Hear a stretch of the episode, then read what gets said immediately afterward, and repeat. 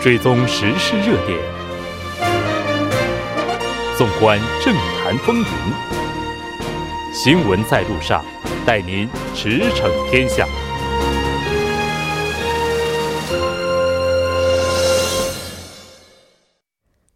了解最新热点焦点，锁定调频一零点三新闻在路上。在接下来的第二部节目当中，将为您带来此时此刻主要新闻聚焦分析以及数据有话说。广告过后马上回来。您的参与，我们的动力。参与我们的节目，您可以通过手机短信的方式发送短信至井号幺零幺三，每条短信收取五十韩元的通信费用。您也可以登录我们的官网。Tbs 点首尔点 kr 收听更多回放。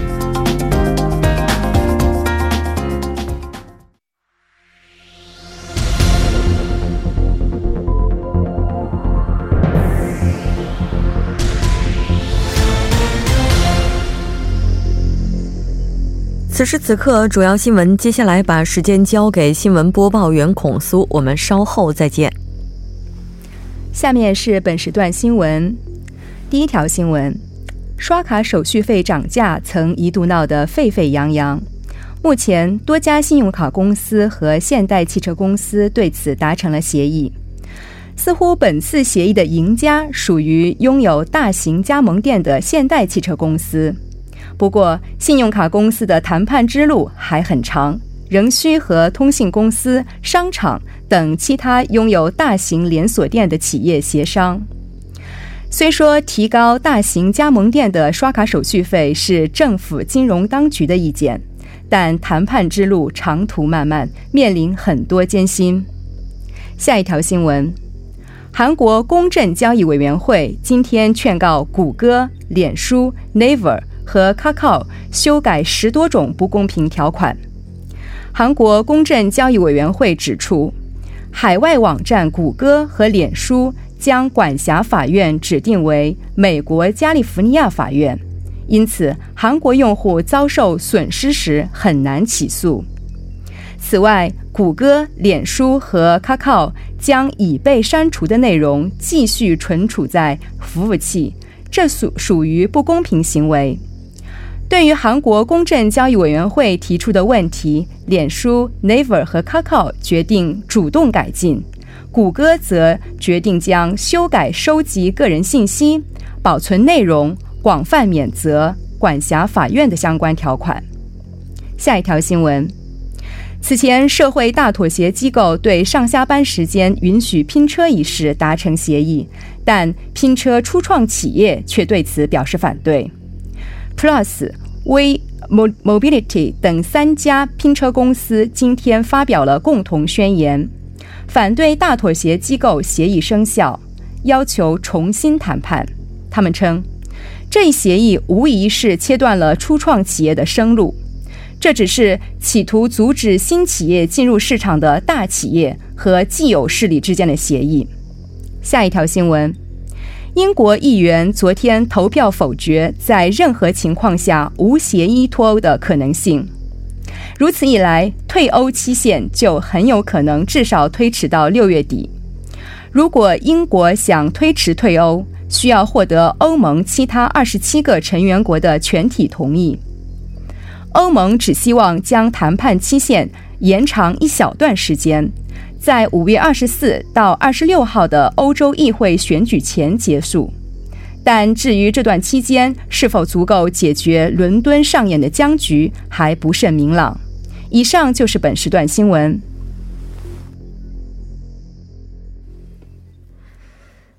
在信用卡公司和车企的一番角力之下，我们看到日前手续费协商是已经达成一致。就相关话题，马上连线成均馆大学中国大学院的安玉花教授来了解一下。你好，安教授。哎，大毛真，非常高兴和你一起来了解咱们今天的第二部分的聚焦分析。那因为信用卡手续费问题而产生矛盾的信用卡公司和现代汽车，日前我们看到手续费协协商呢是已经告一段落了。对，是的，这次呃就是三星。信用卡还有乐天信用卡，啊，已经跟现代汽车呢关于这个信用卡手续费手续费呢已经达成了协议。也就是说，呃，刚开始这个信用卡公司呢要求现在现代汽车的现在信用卡手续费呢大概一点八五之内。啊，但是他们刚开始要求的是把它呃提升到一点九五或者是更多，但是这个现代汽车呢是呃绝对不能这么做。他说如果调的话，只能呃以现在的水平上再往上零点零一到零点零二左右的呃调可以，但是你们现在呃零点一百分之零点一这么多的这个往上调是不同意的。后来反正。呃，据我所知呢，后边这个金融委，呃，金融委呢参参与这个后边就是只是这些信用卡公司跟这个现代汽车呢，马上就是，呃，希望大家能够达成协议，好像后边有一些暗示吧。嗯。这样就是说，呃，后来这个现代汽车和这些信用卡公司呢，最终以一点八九、一点八九的信用费手续费手续率呢，达成了最终的协议。啊，是。就之前的时候，金融当局这边也是希望能够减轻中小信用卡加盟商他们的负担，那也就是说降低他们的信用卡手续费，去部分的提高大型加盟商他们的手续费。但目前看来的话，车企这边呢，这个上调的幅度并没有达到预期。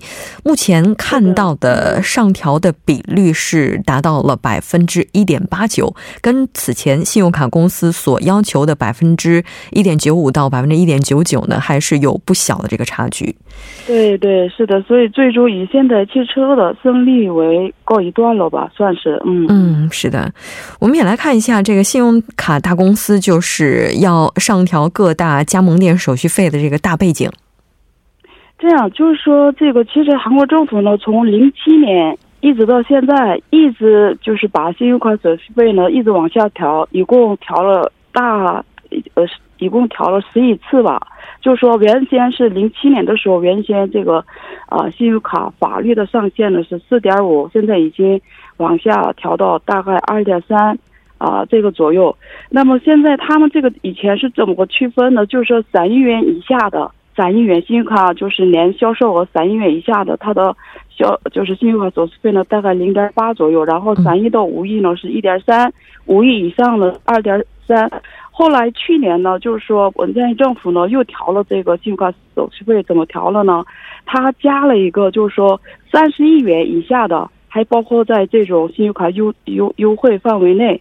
后来呢，又把一百亿元还有这个五百亿以下的也放在这个就是优惠范畴内。这样的话呢，信用卡公司呢，就是他们的整个信用卡手续费的收入呢大大减少。那么一直是这种大型的加盟店呢，它的信用卡手续费非常便宜，因为他们都是有 power 嘛，就是说 power 在他们那边，所以他们的平均的这个信用卡手续费呢非常低。呃，据我所知呢，大概是最低能达到零点零点七，最高也是大概一点八的这种粗的水平。所以跟这些零比较小的这些加盟店比较起来，他们的差距还是很大的。所以他们要求这些大型的加盟加盟店呢，能够让利，就是说你们已经就是这么多年就是占了这么多便宜，呢，我们现在希望呢把这个手续费给提上去。所以这次汽车呢，从一点八要调到一点九，就这个方这样的背景。嗯嗯，是的。最开始的话，这个车企它的让步也是非常的少哈，表示只能让。这个零点零一或者是零点零二个百分点，但最终的话，我们看到经过金融当局的调节，也是调到了百分之一点八九。这个从表面上看起来，似乎这体量更大的这些加盟店，他们的话语权也是更强一些的。那接下来的话，这个对于实力比较弱的，然后这些中小企业来讲的话，那他们可能就在整个协商过程当中，就可能不那么占优势了。所以从这个情况上来看，我们能不能认为是市场上它其实存在着一定的不公平呢？那对，这是必然的，因为比如说，我们可以假设像这种现代汽车呀。还有这些航空公司，还有大型的超市，他们的年销售额是都是几兆几兆的。如果他们跟这些信用卡公司说，我我就是不跟你合作啊，就是说这样的话，那他们就是对这些信用卡公司呢打击是很大的，所以他没办法，就是说从甲乙关系来说，就是就是话语权肯定在这个大型加盟店，那么这些信用卡是属于处于乙方，那这肯定是呃只能是这样了。但是呢，那些小加盟店呢，一年的销售额就是你看三亿元以下啊，或者是什么五亿啊，这些就是哪怕那那些。就是不跟他们合作，也信用卡走，他们的这损失并不是很大。那就是说，bargain power 就他们权利在于那，反而在于这个信用卡公司。这样的话，好像有点儿就是欺弱的感觉，是吧？所以呢，就是呃，有这种不公平的现象必然存在的。是，所以政府出面去调节，希望能够缩小这两极之间的一个差距。但因为我们知道，政府也是为了减轻中小企业他们的负担哈，包括推出 Alipay 这个 c h e r o Pay。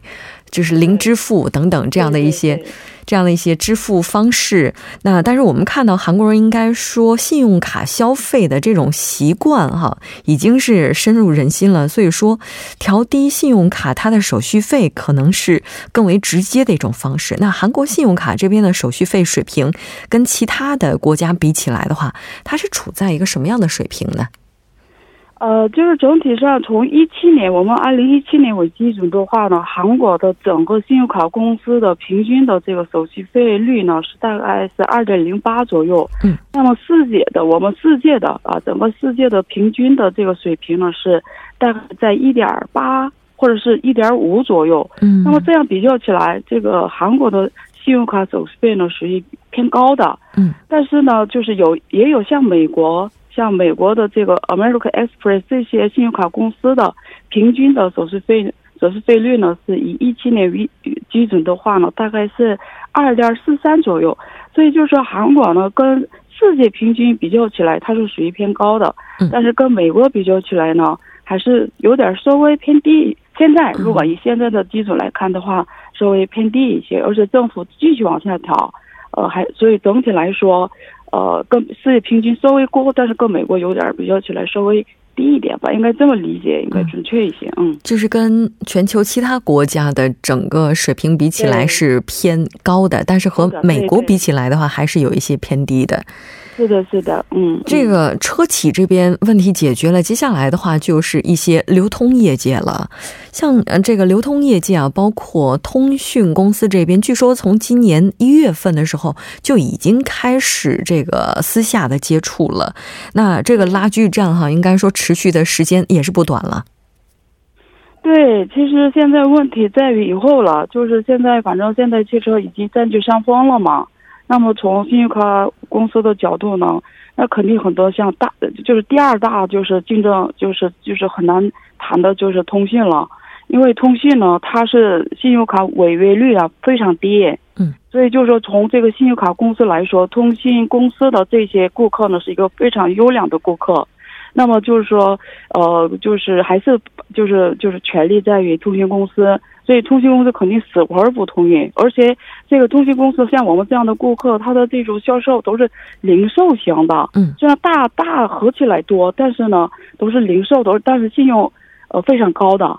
那么从这个角度来说，通讯公司不会那么就是让这些信用卡公司占便宜，所以这个谈判的之路比现代汽车可能是更难，呃更艰巨吧，应该是，嗯。我们看到，目前韩国的三大移动通讯公司以及包括两家航空公司都已经发布了公文，表示很难接受手续费上调的这样一个要求。包括这个韩国非常著名的两家大型超市连锁，那他们也是表示可能没有办法去接受这样一个事实。但在这之前的话，信用卡公司已经是通告表示要提。零点二个百分点这样一个手续费，对对。接下来现在对是是嗯哦，您请讲。就是现在通讯整个平均手续费是一点八到一点九，现在准备把它提到提零点二的话，大概二点零到二点一吧。嗯。大型超市呢是现在也差不多零零点二左右，航空公司也差不多，都是平均大概提高零点二左右。嗯。呃，那所以这个。呃，对这些大型超市或者是这些大的大加盟店来说，呃，还是不愿意提这么多吧，应该就是还是提也是不可能提这么多，我估计是这样的。嗯，是因为对于这样体量的一些集团来讲，哪怕提百分之零点零一，这个规模也都是非常大的，也是很大的。对，是的。是再次感谢安教授接受我们今天的采访，下期再见。好，下期再见，谢谢。谢谢。接下来关注一下这一时段的路况、交通以及气象信息。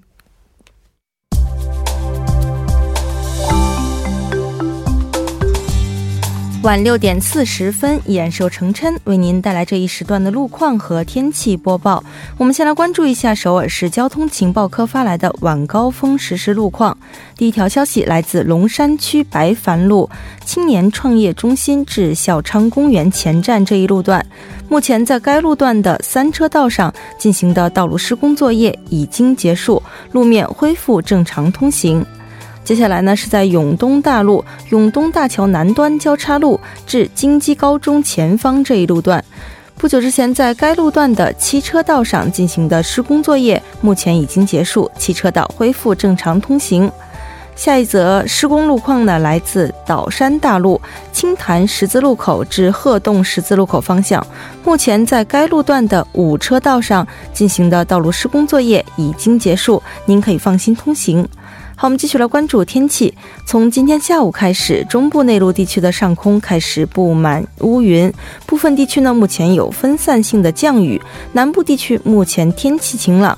从今天夜间时段开始，中部以及庆北北部等地将会迎来新一轮的降水。本轮的降水将会于明天的下午时段扩散至全国。雨天路面湿滑，建议听众朋友们合理安排出行时间。出行时呢，注意安全。好，我们来看城市天气预报：首尔阴转小雨，三度到十一度。好的，以上就是这一时段的天气与路况信息。我们稍后再见。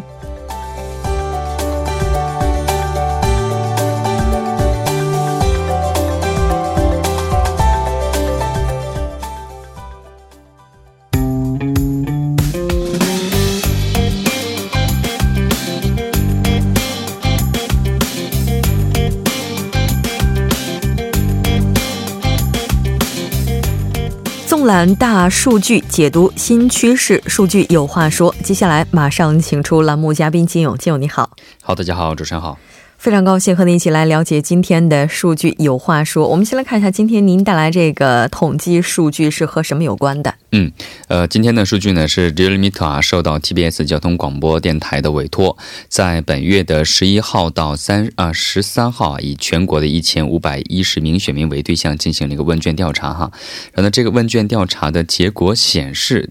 呃，对文在寅总统施政的否定评价呢，是首次超过了肯定评价。嗯。也就是说，否定评价是基本上是这个高出了百分之五十哈，有可能。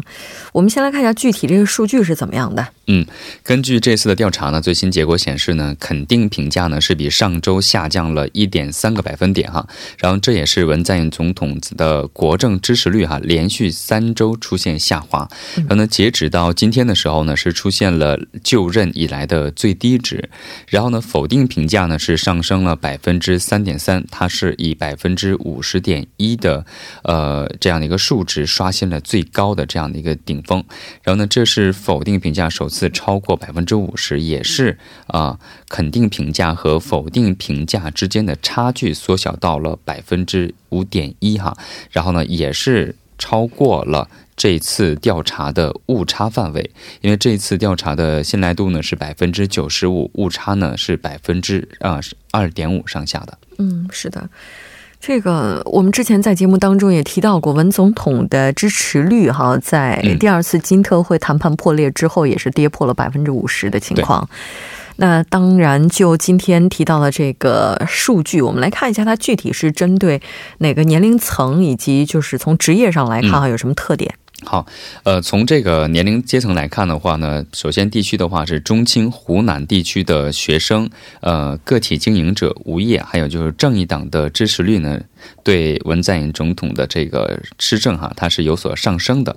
但是呢，在京畿岛、仁川和首尔地区啊，三十多岁和五十多岁的呃家庭主妇啊、劳动职业还有白领未来党的支持率呢是出现了下滑。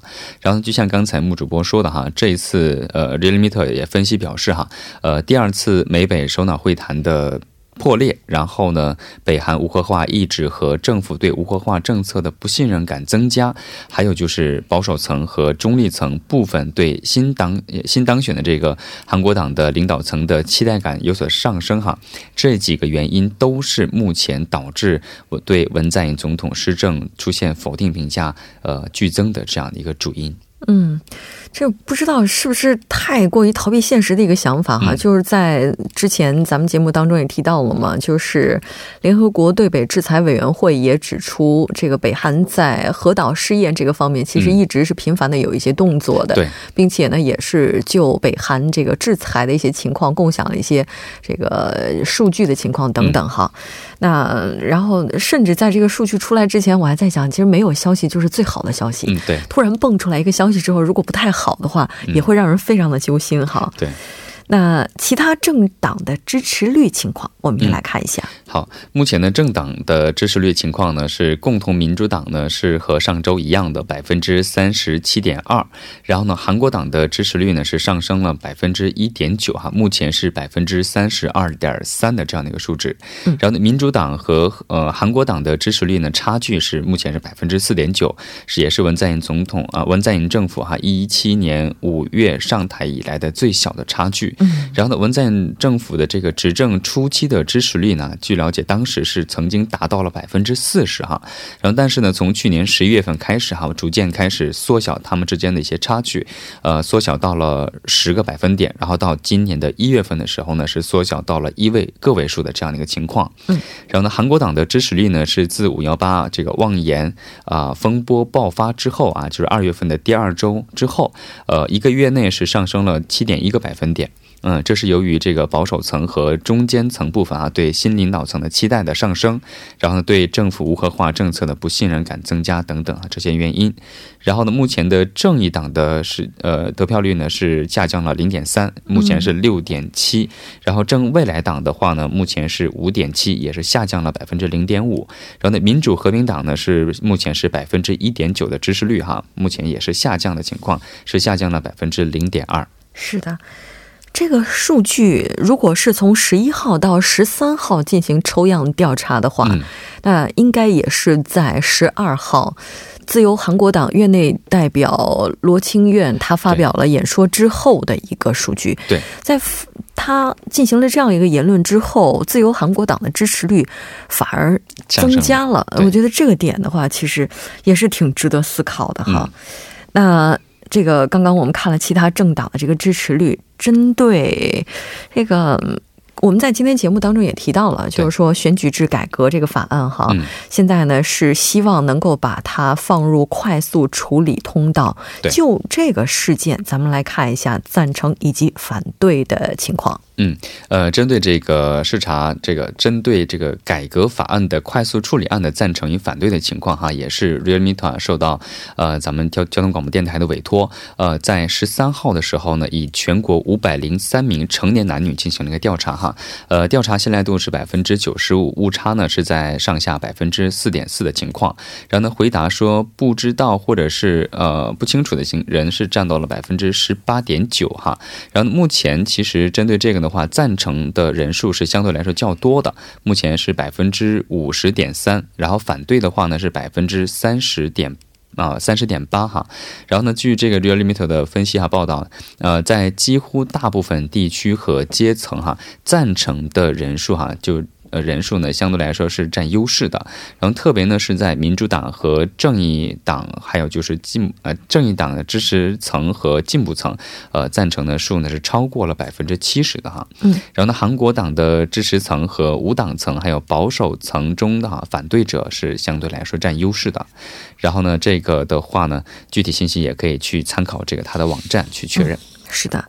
当然，就国会这边的话，在今天我们的第最后一个部分的聚焦分析当中呢，也会和大家来进行详细的分享。嗯，那这次的话还有另外一个调查。嗯，对，还有个调查呢，是这个 Realme 受到 Oh My News 的委托哈，在十二号的时候进行了一个为缓解收入不平等和筹集福利裁员而。对超高收入者征收，呃，收这个富富裕税哈。然后调查结果显示呢，每三名的国民当中哈，就有两名是表示赞成的。嗯。然后呢，百分之六十七的人表示是赞成，其中呢，表示非常赞成的是占百分之四十点五哈。然后一般赞成是百分之六十二十六点五，反对是百分之二十七点二这样的数值。嗯，而且这个数据基本上也反映了韩国目前的贫富差距情况。是这样的。